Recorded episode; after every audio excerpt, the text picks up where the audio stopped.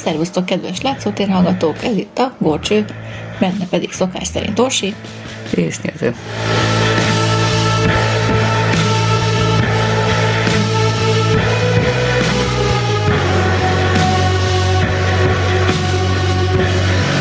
Egy nagyon-nagyon friss túra beszámolót fogtok most tőlünk hallani. Olyannyira friss, hogy ez igazából ma zajlott, ez a túra.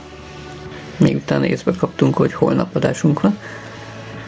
Úgyhogy, de szerintem nagyon érdekes lesz, mert ez a Palóc Karika, ez a túra, ez Hollókő környékén Karikázott.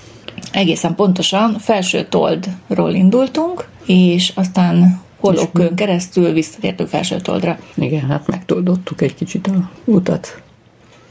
Úgyhogy, ha nem tudnátok, hol van felső told, hát Hollókő mellett. És alsó told mellett. Igen, és alsó told után, kicsivel. No, de hát akkor vágjunk bele a karikába. Jó, tehát miután ugye elég kora reggel sikerült autókkal megérkezni felső told egyik parkolójába, így elindultunk a kék jelzést követve. Pontosan, tehát gyakorlatilag szinte csak OKT-n mentünk. Igen, elég sokat mentünk az okt a vége felett értünk le róla. Akkor is jelzetlen útra, tehát. Úgyhogy mit kell tudni felső toldról? Hát ezért utána néztem, hogy legyen egy kis informatív része is az adásnak. Hát nem sok minden derült ki, csak azt, hogy ez egy nagyon picike kis falu, és az alsótold, felsőtold külön nem létezett nagyon sokáig, hanem egybe volt Told néven, ugye ez Árpád korban ismert falu volt, illetve hát valamikor a 13. századból történnek az első említései. Akkor akadtak itt el a szekerek. És akkor oda szólt az egyik a másiknak, hogy told.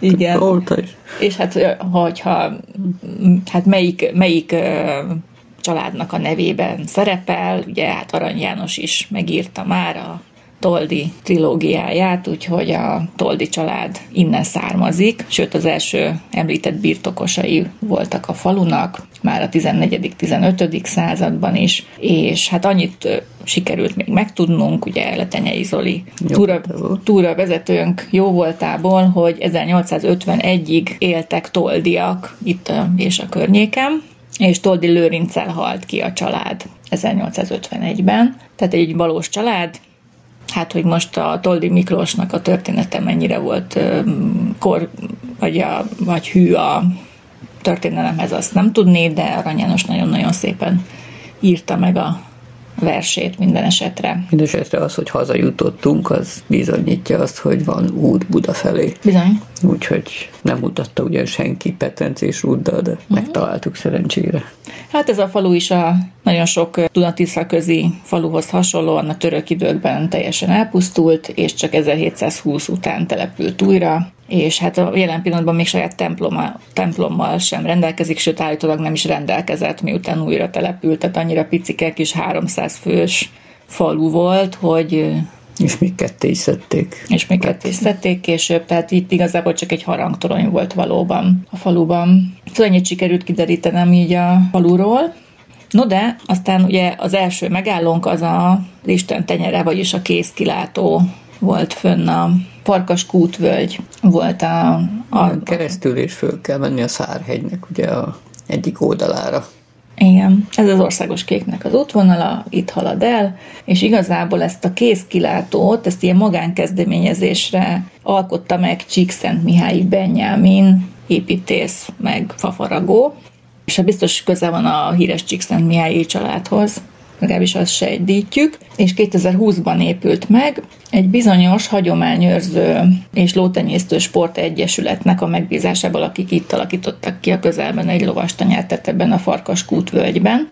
El is mentünk mellette egyébként, ez egy bekerített rész, egy jó nagy területtel, legelőkkel, karámokkal, gazdasági épületekkel, egy csomó ilyen jurta, felállított jurtával, meg faházakkal ilyen nagyon szép, ilyen palóc stílusú, csonkolt nyeregtetős, vagy bocsánat, csonkolt, Kont. kontyolt nyeregtetős tetőkkel. Ez csonkolás, hogyha belegondolunk, de... Igen. És egyébként szerintem már sokatoknak ismerős lehet képekről a helyszín, mert elég nagy hype vette körül a különböző képmegosztó médiák sokasága. Tehát például Instagramon egész komoly karriert futott be ez a helyszín. Hát mi is csináltunk egy pár fotót itt, és tényleg nagyon szép a kilátás. Egyébként az volt a nem titkolt célja ennek a az Egyesületnek, hogy egy kilátópont és egy elmélkedő pont legyen itt ezen a domboldalon, mert pont rálátni a, erre a tanyára, erre a egyesületi hát meg egyébként helyre. hihetetlen szép a kilátás onnan. Igen, és épp láttuk is, hogy az egyik jurta üvegezett oldala, vagy ez ilyen furán hangzik, de az ablakain be lehetett látni, ugye hát ezek rendes ablaküveges jurták, mert nem olyan, nem olyan sátorszerű volt az egész, és ott láttunk is embereket, akik valami reggeli tornát vagy ilyesmit végeztek éppen, így körben állva. Szóval volt valami ilyen csoport, amelyik éppen kibérelte ezt a helyet. Hát ugye a kéznek meg mi a szimbolikája, ugye Isten tenyere, a teremtésnek a jelképe, illetve hát kapocs a, az emberek között is, mint ugye kézfogás, érintés, kapocs a teremtett világ és Isten között, és hát ilyen az emberek és a, és a természet között. Kapcsolatot jeleníti meg, és, és az a különlegessége, hogy teljes mértékben fából készült, tehát nincsenek még szögek, szögek se. se igen, ha benne. jól figyeltem, akkor csapolva volt, illesztve mindenhol, tehát ilyen. Nekem azért fölmerült, hogy ugye ez 2020-ban készült, most három éve áll nagyjából, uh-huh. hogy ez azért már lát, látszódott rajta, jól le van csiszolódva persze, hogy ráülnek, meg rámásznak az emberekre, hát de hogy igazából azért ezt elég sűrűn kell majd lekezelni, hogy ez tartós maradhasson. Nem tudom, mennyire eresztették be, meg pálcolták uh-huh. át a fát eleve. Nem tűnt ö, olyannak, Nem tűnt. mint ami elkezdett korhadni, vagy, vagy bármi. Főleg, hogy eleve ilyen résekkel van az egész szerkezet építve, tehát a víz nem áll meg rajta, hanem átfolyik. Azt nem tudom, milyen fából készült, biztos nem fenyőből. Nem nagyon tapogattam össze Valami én se, de, lehetett. de láthatóan nagyon hát, úgy szép munka, meg minden. Igen. Tehát úgy képek alapján ezt egy sokkal gicsesebb valaminek gondoltam. Uh-huh. Ott helyben szerintem egészen vállalható. Igen, igen, igen. Tehát nekem is egy pozitív csalódás volt ez a hely. Ugye a képek alapján egy kicsit elborzadtam, amikor először megláttam, főleg azt, hogy mennyi növényt kiirtottak a környéken ahhoz, hogy ez itt fel, fel legyen hát, állítva. eleve egy ilyen kicsit ciklás hely, uh-huh. tehát ott nem is Picit biztos, hogy túl sok volt. minden volt, mert rengeteg kakukfű, meg mindenféle uh-huh. ilyen kis apró kőtörő nőtt a környékén, tehát Hát igen, mert ez ugye, ahogy Zoli is magyarázta, ez két vulkánikus hegység közötti rész, ez a Cserhát, és itt is volt vulkáni tevékenység, de sokkal kisebb mértékben emelkedtek ki a kis dombocskák, amit mi hegynek nevezünk. Hát igen, mert korábban itt tengerek voltak. És a tengernek az üledéke rakódott rá ezekre a... Tehát a mészkőre folyt láva. Hát elég vegyes a kőzet innentől kezdve, tehát ugye a mészkőre ráfolyik a láva, és akkor azt így lezárja még egy ilyen iszapos mm-hmm. Hát hasonló, hasonló dolgokat látunk Dobó környékén, ott mm-hmm. is ott tér össze a mészkő hegység a vulkánival, ugye a másik oldalt. És ennél fogva itt nagyon nagy agos a talaj. Tehát van fazekasság a környékén, már évszázados hagyományokra visszanyúló fazekasság, mert elég jó minőségű ez a szavak állítólag. Hát meg az erre felő, felé élők, azok rengeteg terményt egyebet termeltek, azokat meg ugye tárolni is kell, tehát praktikusan, ha van is miből csinálni, meg, meg szükség is van rá, akkor nyilván kialakul ez a hm. réteg, aki ezt csinálja. És építészetileg is ugye ennél fogva elég vegyesek a, a házak falai, mert hiszen kő alapra épülnek, mert ugye van kő is bőséggel, és utána meg ez a, a gyagos, vályogos tapasztott falat húztak föl, ami kicsit így keverve, néha beltettek egy-egy követ is, hogy megszilárdítsa, és akkor ugye a, a fazsindejes tető, meg a, a faszerkezet a tornácokon, az is még úgy jellemző. Ami Tehát, aztán mostanában már cserépre igen, váltódik, hát a mert elég gyakori tüzek voltak arra felé. Igen, igen, igen. Tehát tűzvédelmi szempontból is most már tanácsosabb, megjavasoltabb a, a cserépfedés, a fazsindej felváltva.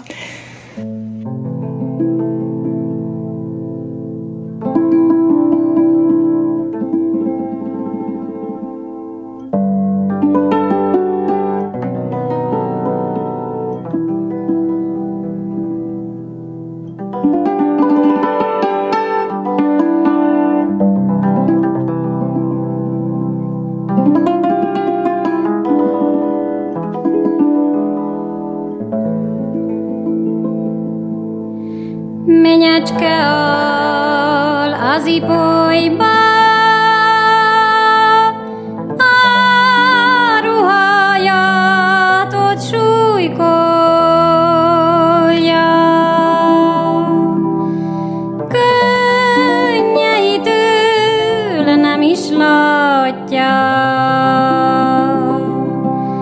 Tiszta mar,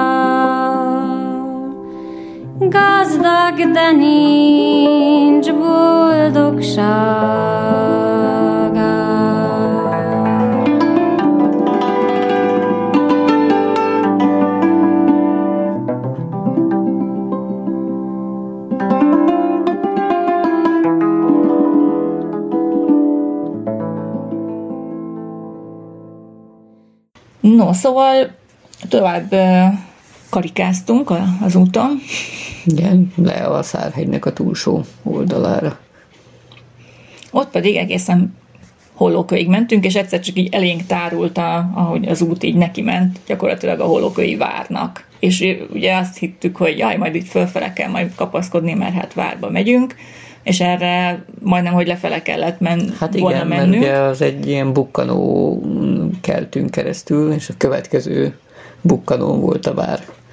Igen, tehát fölülről közelítettük meg a várat, most kivételesen, de nem volt még nyitva a vár, mert ez csak 10 órakor nyitott, meg nagyon korán ott voltunk, már 9 óra 20 perckor, vagy valahogy így odaértünk ehhez a hegyhez. Úgyhogy úgy döntöttünk, hogy bemegyünk előbb Hollókő faluba. Úgyhogy le is ereszkedtünk erről a dombról, hogy aztán majd újra fölkapaszkodhassunk majd a várba. De tettünk egy kis sétát Hollókő faluban mégiscsak kellett fölmenni ahhoz a várhoz. Igen, igen, hát nem úsztuk meg. No, hát hollókörről mit írnak, vagy mit tudtunk meg. Ugye ez most egy 380 fő lakosú falu, hát ez se sokkal több, ugye, mint Felsőtold. Csak nem szedték ketté. Csak Első hollókőre, meg alsó hollókőre. Igen, ez így egybe van, és hát az Ófalu része, ez a világörökség része 1987 óta Állítólag az első falu volt a világon, amely ezt a címet kiérdemelte. Úgyhogy ezt így kell nézni, ez, ez egy büszkeséggel tölthet el minket magyarokat. Ugye pont egy időben lett a világörökség része a Budai vár látképével és az Andrási úttal. Egyébként zsákfalu, tehát tényleg egy eldugott domboktól körül zárt kis völgybe van, tehát egy mese a helyszín eleve, tehát egy, egy nagyon szép kis és ráadásul még fölötte emelkedik a hollókői vár impozáns kőfalai.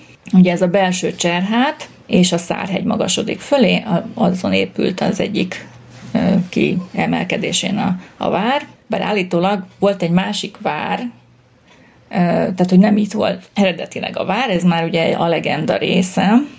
Hanem ott, ahol a kézkilátó volt ez a Szárhegynek a tetején. Igen, igen, igen. Mondjuk hadászati szempontból egyébként az egy kicsit előnyösebb helyzet. Igen, de hát térjünk vissza a falura, tehát ami ugye 1909-ben több tűzvész követően volt egy nagy-nagy tűzvész, és akkor porig égett az egész falu. Ugye a zsindei tetők, meg a, a faszerkezetek, meg mit, szóval nagyon sok minden fából volt, és teljesen újjá kellett építeni, tehát igazából amit most látunk ott házakat, azok egyszerre épültek, tehát így nagyjából egy időben, egy 10-20 éven belül, és egy ilyen 100, 120 éves házak, és a templom is ezzel együtt, tehát hogy ezek nem annyira régi házak, cserébe viszont megmaradtak egységesen. Igen, hát ettől tudott olyan nagyon egységes falukép lenni. Hát pontosítok, ugye 67 darab ház védett ilyen szempontból, itt az Ófaluban, és hát vannak házak, amik ugye ezen a körzeten kívül, vagy később épültek jóval, már a szocializmus ide ideje alatt azok nyilván ezek nem tartozik bele ebbe a védett, UNESCO által védett területbe. Viszont ez azt jelenti, hogy egyrészt jó, mert, mert kap támogatást a, a falu a házaknak a karbantartására, üzemeltetésére, mindenféle fejlesztésekre, meg hát ugye eleve vonza a turistákat, és, és el is kezdett pezsegni itt az élet a 90-es években, hogy sorra vették meg a, a házakat üdülés, meg ki, szóba kiadás céljából, meg ugye elindult egy ilyen kvázi ilyen skanzen hasznosítás, tehát hogy egy kicsit múzeumfalú, de ami miatt ugye megkapta a címet az, hogy ez egy élő falu. Tehát ez erre büszkék a mai napig, hogy itt igazából élet van ebben a faluban, tehát ez nem egy skanzen, hanem, hanem itt élnek az emberek, itt van közösség, itt van hagyományápolás, hagyományőrzés, és, és ugye élőben tekinthetik meg az ide látogatók azt, hogy milyen is volt hollókő a múlt században.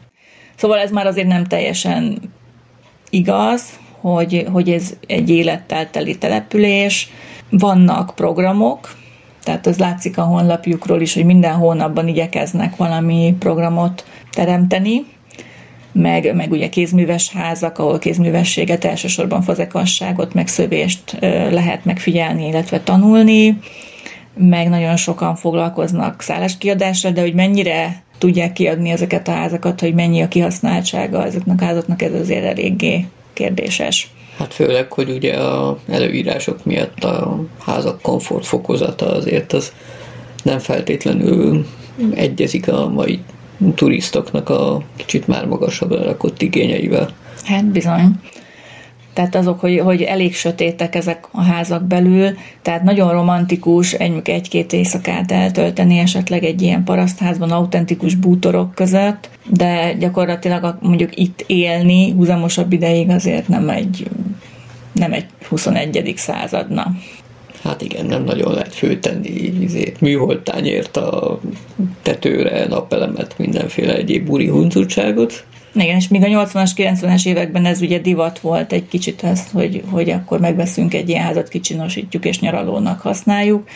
Ez most már nem biztos, hogy hollókul felé irányulna mondjuk az, aki nyaralót akar venni magának, tehát nem biztos, hogy ezt nézné ki magának. Úgyhogy na, láttunk is egy pár eladóházat így, amire ki volt rakva. Hát igen, azért ott egy ilyen ugye visszautalva a vályokházak olyan 40-50 millió forintokért mennek Igen. jelen pillanatban. Ott benne az ófalú részben.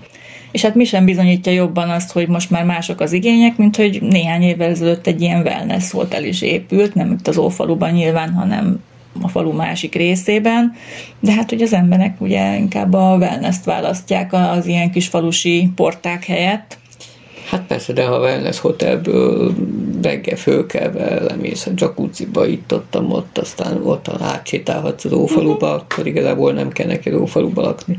Igen. Igen, tehát igazából nem, nem nagyon nagy a létjogosultsága már, hogy ennyi kiadó porta legyen, mint amennyi most van. Mondom, élethitelszerűen benne lakni, meg szerintem a fiatalabb korosztály már nem igazán szándékozik. Igen, igen, hát az, aki romantikára vágyik, talán a mikorosztályunk, még meg a tőlünk idősebbek, azok lakják ezt a részt. Egyébként meg tényleg csak a rendezvények ideje alatt telik meg élettel.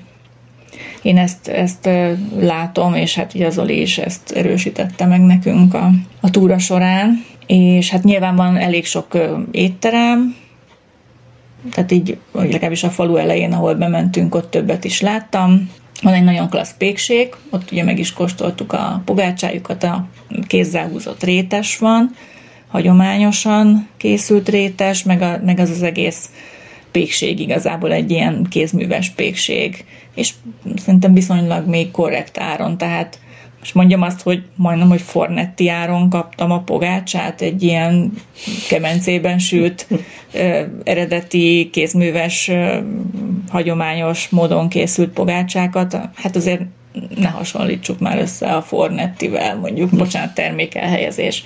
Tehát kisütött fogyasztott sütemények, melyek az aluljárókban kaphatók. így van, így van. Na, szóval, hogy értitek, miről akarok nektek beszélni tehát olyasmi volt az árfekvésben ott a faluban, tehát ez egy nagyon-nagyon jó dolog. Van házi tej, meg, meg kecskesajt, ilyen, ilyen gazdabolt jelleggel, tehát ott lehet kóstolni is, meg vásárolni is. Meg birkák is van. Birkák is legeltek ott a domboldalba, a pékség mögött. Ugye vannak kézműves házak, ugye említettem a fozekasságot, a szövést, de van ilyen bőrműves ház, meg palócbaba volt, meg, meg ilyen faluház, meg, meg mindenféle hagyományőrző dolgok. Ugye az éttermekben meg elvileg a hagyományos palóc gasztronómiát lehet megkóstolni, tehát a palóclevest, a strapacskát, a tócsnit, kenyérlángost, túros lepényt, ugye ezt a házi húzott rétest, teljes pitét. Mi az a görhe? Ezt nem néztem meg, hogy mi az a görhe. Na hát, kedves hallgatók, kereszt kérdés, mi az a görhe? Banat, banat, de banatos vagyok, amióta fogoly madar vagyok. Fogoly vagyok, nem bírok elszalni, nem hagyjak a babám hozzám járni keserű a borostyan levele.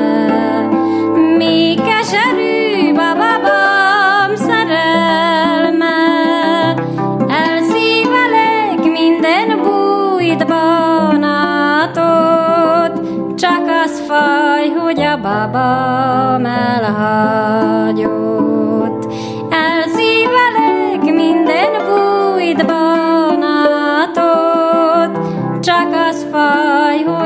Babám elhagyott.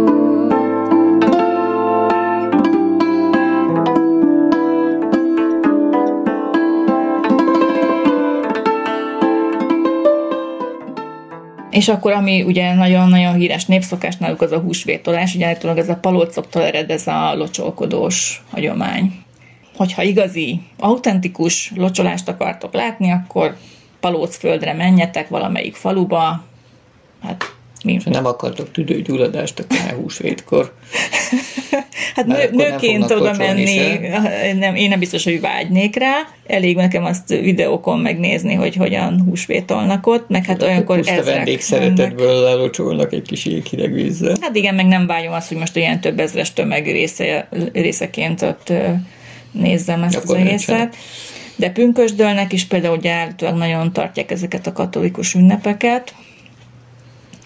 A kis aranyos kis templomocskájuk ilyen tényleg ilyen kis kápolna jellegű, fatornyos, fazsindejes, az Szent Márton kápolna, születi felvonulás szokott lenni, meg ilyen betakarítás ünnep, meg körmenetek, és hát ehhez csatlakozik aztán, hogy a, hogy a várban várjátékok vannak, meg Márton nap, ugye a Szent Mártonhoz kapcsolódó ünnepkör. Szóval azért elég sok minden van, minden, minden hónapra jut valami. És megnéztem, hogy a falu jegy, az ilyen 3500 forint per fő, de ebbe tényleg benne van egy sajtkóstoló, meg, meg ilyen pékségbe is kóstoló, és több helyre be lehet menni ezzel a belépővel.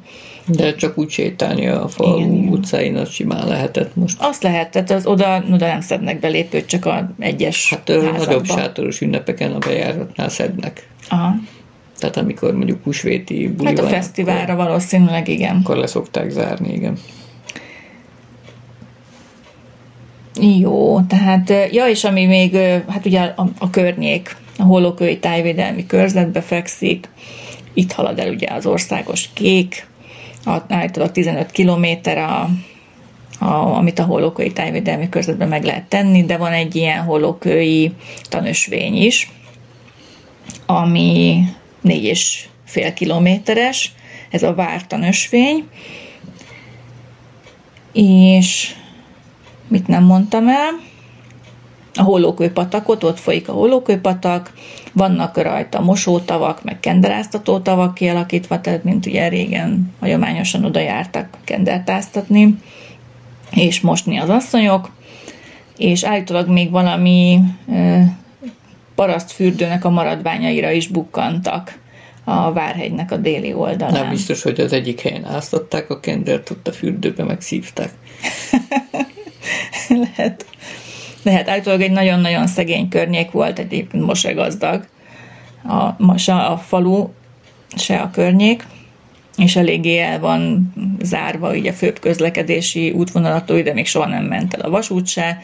Ja, és a földje az ugye eléggé agyagos, és nehezen megművelhető, nem sok minden terem meg benne, viszont a gyümölcs mondjuk igen, tehát ugye a lekvárfőzés, a, a pálinka készítés, az asztalás, az hagyományosan ilyen ehhez a vidékhez kötődik és nagyon sokáig szekérrel, ja igen, mert a legeltetés, ugye, hogy marhákat tartottak, meg birkákat, kecskéket, és nagyon sokáig ilyen, ilyen marha, marhák által húzott szekerekkel közlekedtek, és a motorizáció viszonylag későn ért el a faluba. És hát most se, igazából ugye a zsákfalu, tehát hogy nem, nem nagyon vasút sose járt erre, hogy kiesik mindenhonnan. Most kezdik ugye a világörökség részeként azért egy csomó minden ott kiépült már a környéken, és már fölfűzték egy ilyen palóc útra, de igazából olyan sok turista nem jár erre, hanem ugye jön, elhozzák busztal általában a turistákat, aztán tesznek egy sétát a faluba, és aztán el is mennek. Tehát itt szálló vendégek nem igazán vannak. Ki megy mit, ki megy a mót, ki babolja ragyogamot, enyém az vagy a masé, vagy a kedves pajta sómi. Se nem enyém, se nem masén, sem a kedves pajtasómi. Kikirítjas rózsas pallag,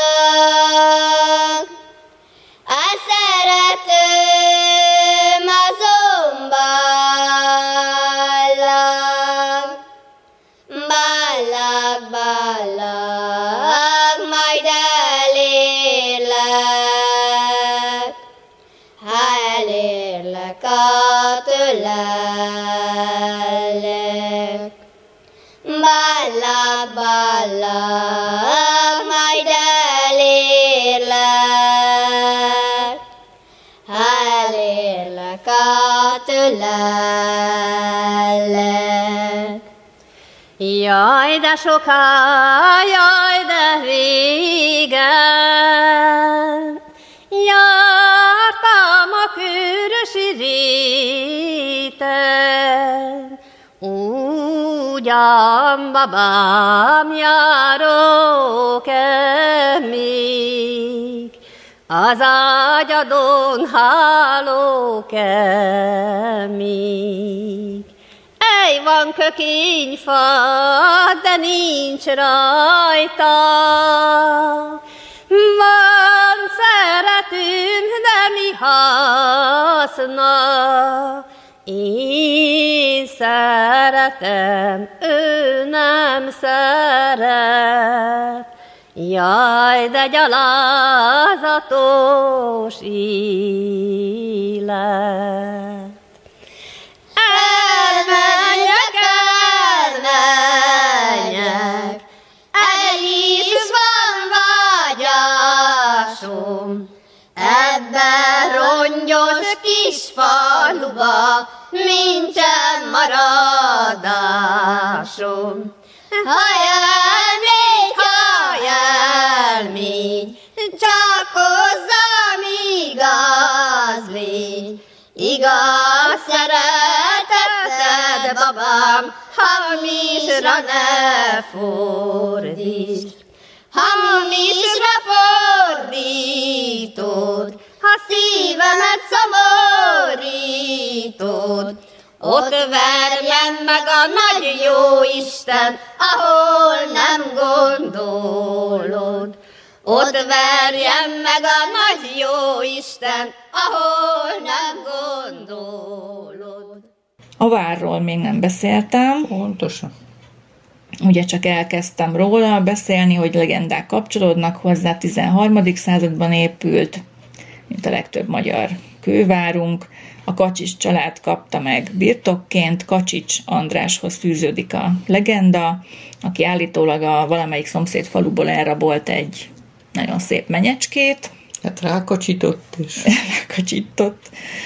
Igen, és hát annak a, a, ennek a szép asszonynak volt egy dajkája, aki állítólag az ördöggel cimborát ilyen boszorkány hírében állt, és, és hát, hogy segítsen ugye a nevelt, vagy a lánynak, vagy akit ő ugye nevelt dajkált kiskorától kezdve, ezért a ördög fiakkal a Kacsics által éppen építetett várat, várnak a köveit, azt lerombolta, vagy elhordatta ugye kövenként a hollóvá hát, változtatott. Főhúztak, igen, tehát hollóvá változtatott állítólag ördögfiakat, mert az ördög az ő kérésére az ördög fiakat hollóvá változtatta, és, és az említett másik hegycsúcsról ide erre a csúcsra, ahol most áll a vár, oda hordatta a köveket kövenként, és akkor ugye így kiszabadult a, a szépasszony, a vár viszont felépült egy másik helyen,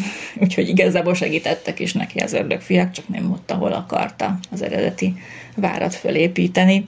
Úgyhogy ez az egyik verzió, de volt még valami Most másik kérdés, verzió hogy tényleg, is. Ha meg szerette ezt a csajt, akkor mit csinált, hogy bezárta abba a várba, és azért kimenteni? Tehát ez nem volt nekem egyértelmű, miket megmenteni attól a vasító. Tehát, nem volt kölcsönös ez a Nem volt rajongás. kölcsönös valószínű, igen. Tehát, hogy ez egy ilyen, ilyen ráerőszakolt kapcsolat volt a Kacsics András részéről. Na az a lényeg, hogy fölépült a vár, ugye hollók segítségével, és aztán birtokolták még többen, köztük Csák Máté, ugye, aki a akkori felvidék. is király volt. Igen. Károly Robert, aki valószínű ugye Csák Mátétól vette vissza, erőszakkal visszahódította ezt a részt. Széchenyi Tamás, ugye ez a Széchenyi családnak az egyik felmenője, és a huszitáknak a vezére Jan Griskra, na, Jan Giskra is birtokolta egy rövidebb ideig tehát a husziták akkor ugye a felvidéken több várban is megvetették a lábukat. Többször elfoglalta a török, aztán visszafoglalták a magyarok, és akkor ez így ment elég sokáig, úgyhogy a falu eléggé ö, megszenvedte ezt az időszakot. Aztán, hát mint annyi magyar várat, a szatmári békekötés után első Lipót 1711-ben felrobbantotta levegőbe röpítette ezt a várat is. Szerencsére nem sikerült neki teljesen azért. Maradtak azért falak, meg toronymaradvány, meg ilyesmi. És ezt a 60-as évektől kezdve elkezdték felújítani, és 96-ban adták át végül a látogatóknak. Elég sokáig tartott a felújítás. És ezt még ugye most uniós pénzekből még egy kicsit tovább bővítették, hát én körülbelül akkor tájt jártam ott először, 90-es évek második felében. És akkor én már úgy emlékeztem, hogy milyen nagy, tehát úgy uh-huh, feltűnt. Uh-huh. Nem, nem kicsi vár egyébként, tényleg van egy alsó, meg egy felső vár rész, és hát a felsőt ezt és még belül is ilyen kör, körökre uh-huh. tagolódik a... És uh, mit akartam, szóval a, a, megemelték a tornyot még egy szinttel, és befették, tehát így új, teljesen új tetők látszottak az épületeken, tehát hogy a kiállítást ugye be tudják rendezni, ezért mindegyik milyen terem fölé, vagy, vagy épületrész fölé húztak tetőt, hát nyilván valami korabeli ábrázolások, meg, meg leírások alapján, meg az alaprajzból feltételezve. Úgyhogy van egy ciszterna bent, ugye a legtöbb várban van kút vagy ciszterna, és hogy állítólag itt a törökök meg, meg Giskrahadai is elrejtettek kincseket, úgyhogy ezt, ezt a ciszternát elég sokan elkezdték megkutatni. Kutatni. Igen. Kutat, de nem találtak, nem, nem szólt a fám arról, hogy itt kincset találtak volna, de mindesetre... Nem is kell azt dobra verni, mert még a NAV lecsap aztán. de ha, ha volt is benne, akkor már biztos nincs. Van benne egy berendezett lovakterem, és van benne egy panoptikum, a vár első urait mutatja be, van egy fegyverterem, benne várkápolna, és hát nagyon szép a kilátás onnan föntről.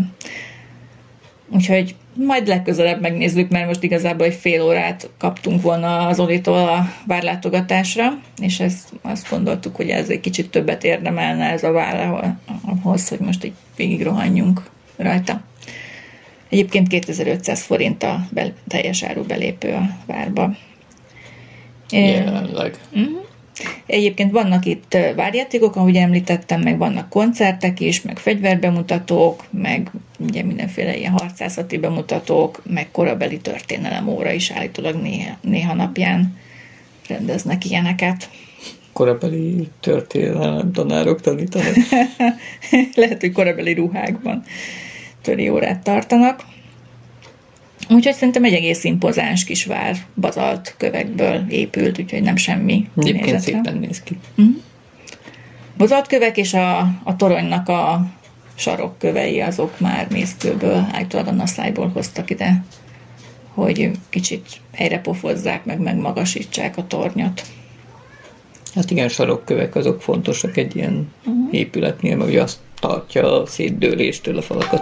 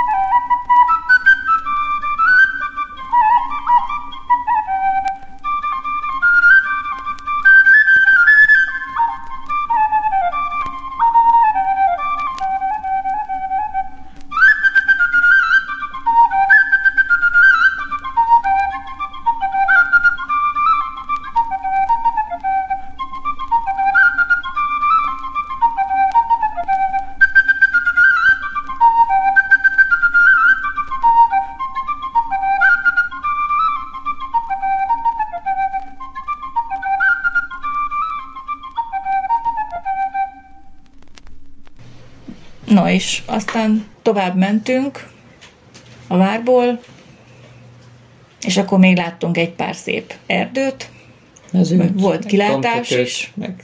megláttunk szarvasokat. Bizony, ott elég népes csapat a egyik rétnek a túloldalán. Igen, hát nem voltak Felfigyeltek közel. rá, úgyhogy ideig tanakodtak, vagy pedig az is lett, hogy a szarvas csapat igazából kirándult, és a szarvas anyuka éppen lelkesen magyarázta a kicsiknek, hogy figyeld már, ott van egy embercsapat a túloldalt.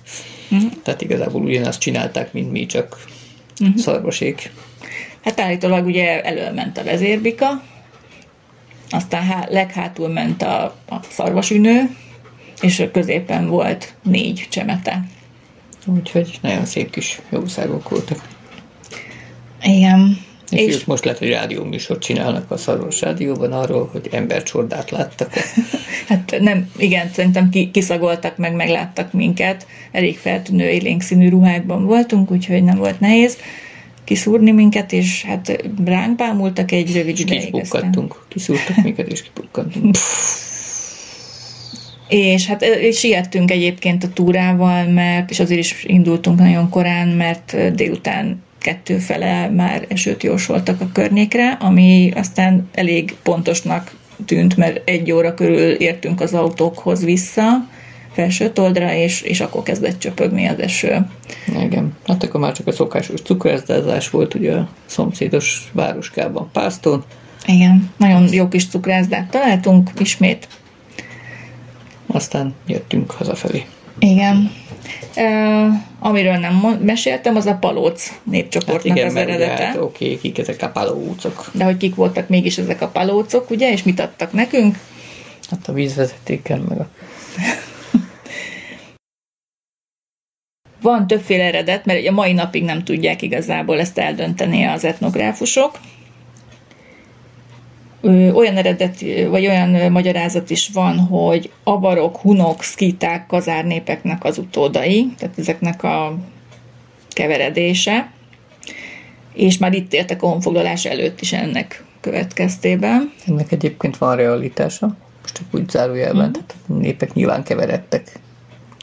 Igen, tehát ugye a, a honfoglalás sem egy időpontban zajlott, hanem ez egy folyamat volt, és itt volt bőven idő arra, hogy keveredjenek is a népek ugye közben. A, a jelentényeket ugye vázolva tömören, tehát a palócok magyarul beszélnek, magyar identitású népcsoport, népcsoport vagy tudja, néprajzi, minek kéne, néprajzi csoport, igen. Minek kéne nevezni, ez ugye megint ettől függ. Ám, de mondjuk rengeteg olyan szokásuk, ételük, kultúrájuk van, ami erősen kötődik ugye a szlovák Hát tekintve, hogy Észak-Magyarország. Tehát, tehát több mint valószínű, hogy akárhonnan is jöttek, de elég erősen hatott rájuk a ottani helyi kultúra. Igen, és keveredtek is valószínű Az akkori többségi, szlávokkal. többségi szláv népek közé keveredtek. Igen. És hát aztán nyilván feloldódtak de, valamilyen szinten. De érdekes, mert ugye a szlovákok őket magyaroknak tartják, a magyarok meg inkább olyan szlovákos népnek tartják. Igen. És lehet, hogy mindkettőnek igaza van.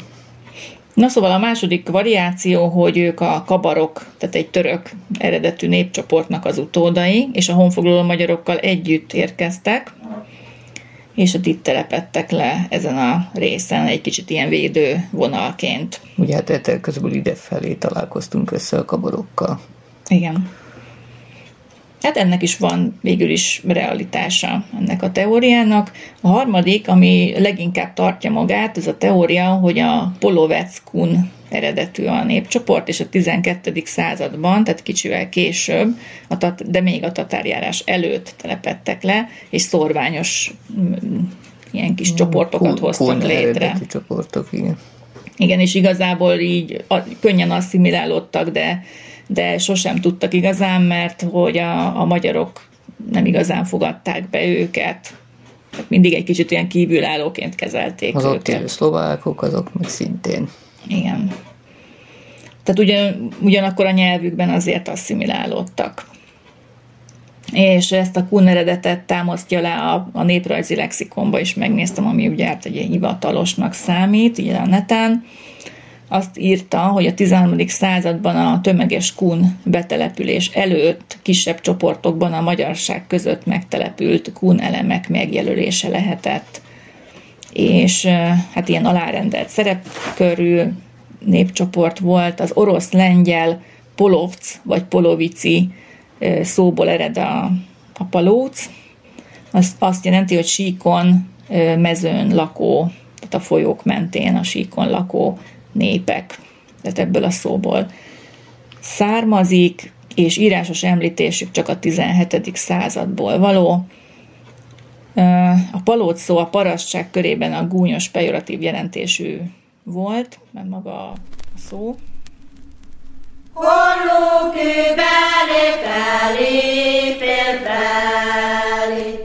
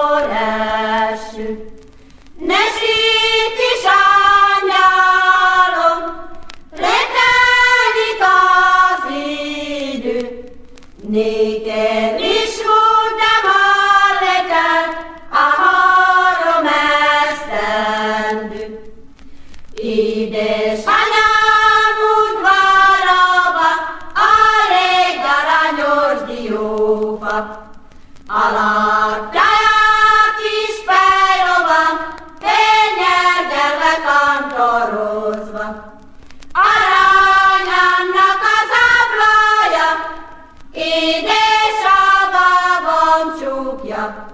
Lehajtom a ágús fejemet, rózsa ölelő kajor. Megüzenem, vagy megírom, vagy még szóval is megmondom, hogy az Isten a jó Isten, egy arva kis adjon. Sajnálja, a madár látod kedves kis angyalom, vagyok én magam is. Mert az arvat az ég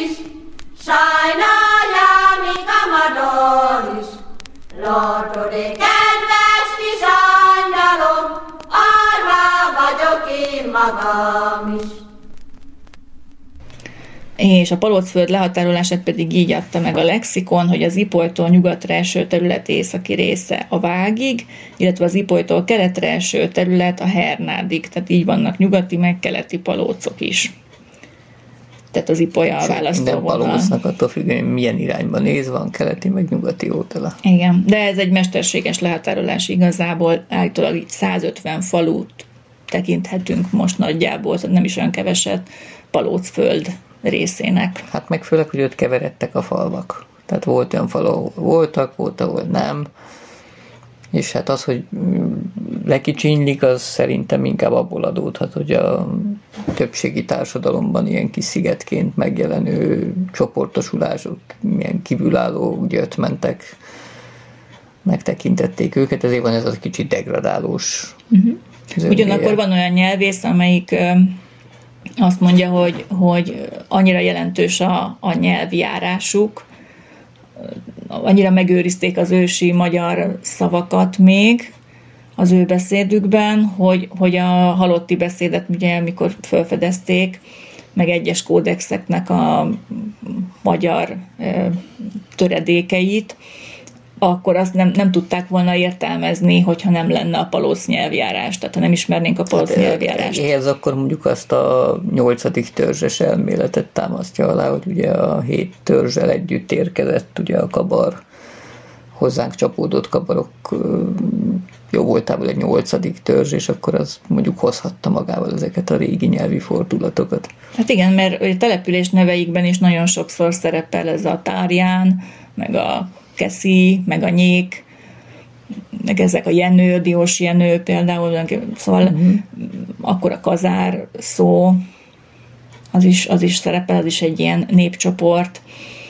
Tehát, hogy, hogy ez meg azt feltételezi, hogy a honfoglalással egy időben, egy időszakban jöttek be ők is a Kárpát-medencébe. Akár, hogy is, jó munkás emberek, meg rendes igen, és hát ugye kitette emberek híressé, ezért... ugye Mixát Kálmán az írásaival. Akit nem szabad x írni. nem szabad ki őt, igen. Mint ahogy mindig mondták. Meguntam az életemet, felmegyek Budapestre. Ott sétálok a főutcán,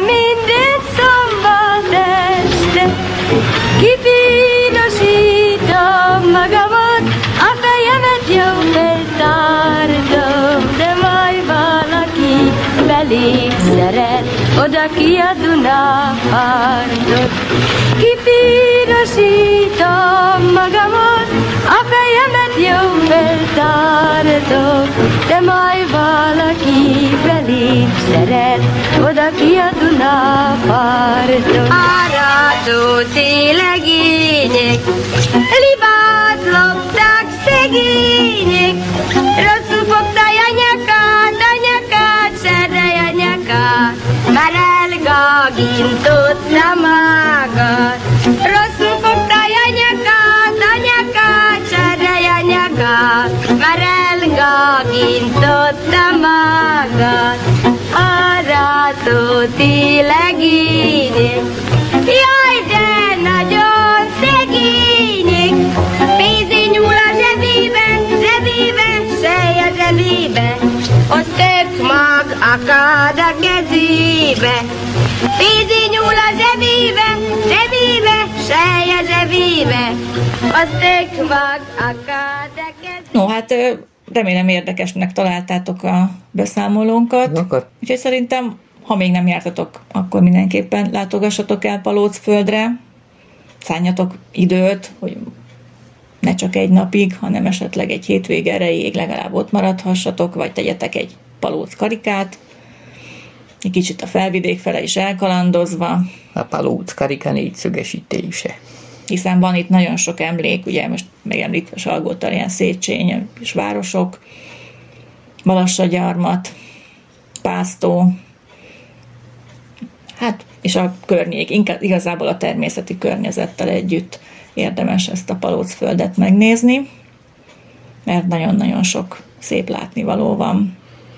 És hát tehetitek akkor mondjuk egy olyan ünnepkörbe látogassátok meg, amikor a hagyományokat is kicsit meg tudjátok ismerni, meg hát a gasztronómia az meg ugye Hagyja magát, hogy ezt mindig ki kell próbálni mindenfelé mellett, mert... Úgyhogy remélem, hogy tetszett a mi kis kóstolónk, és ti is bele szeretnétek majd kóstolni ennek a vidéknek az ízeibe és látványaiba. Uh-huh. Nyami, nyami. Vettem tökös, mákos és túrós rétest is. De már elfogyott. Na, pedig még adás sincs. A rétes már elfogyott. No, hát akkor mondom, a adásidő is elfogyott, nem csak a rétes. Úgyhogy további szép estét és sziasztok! Sziasztok!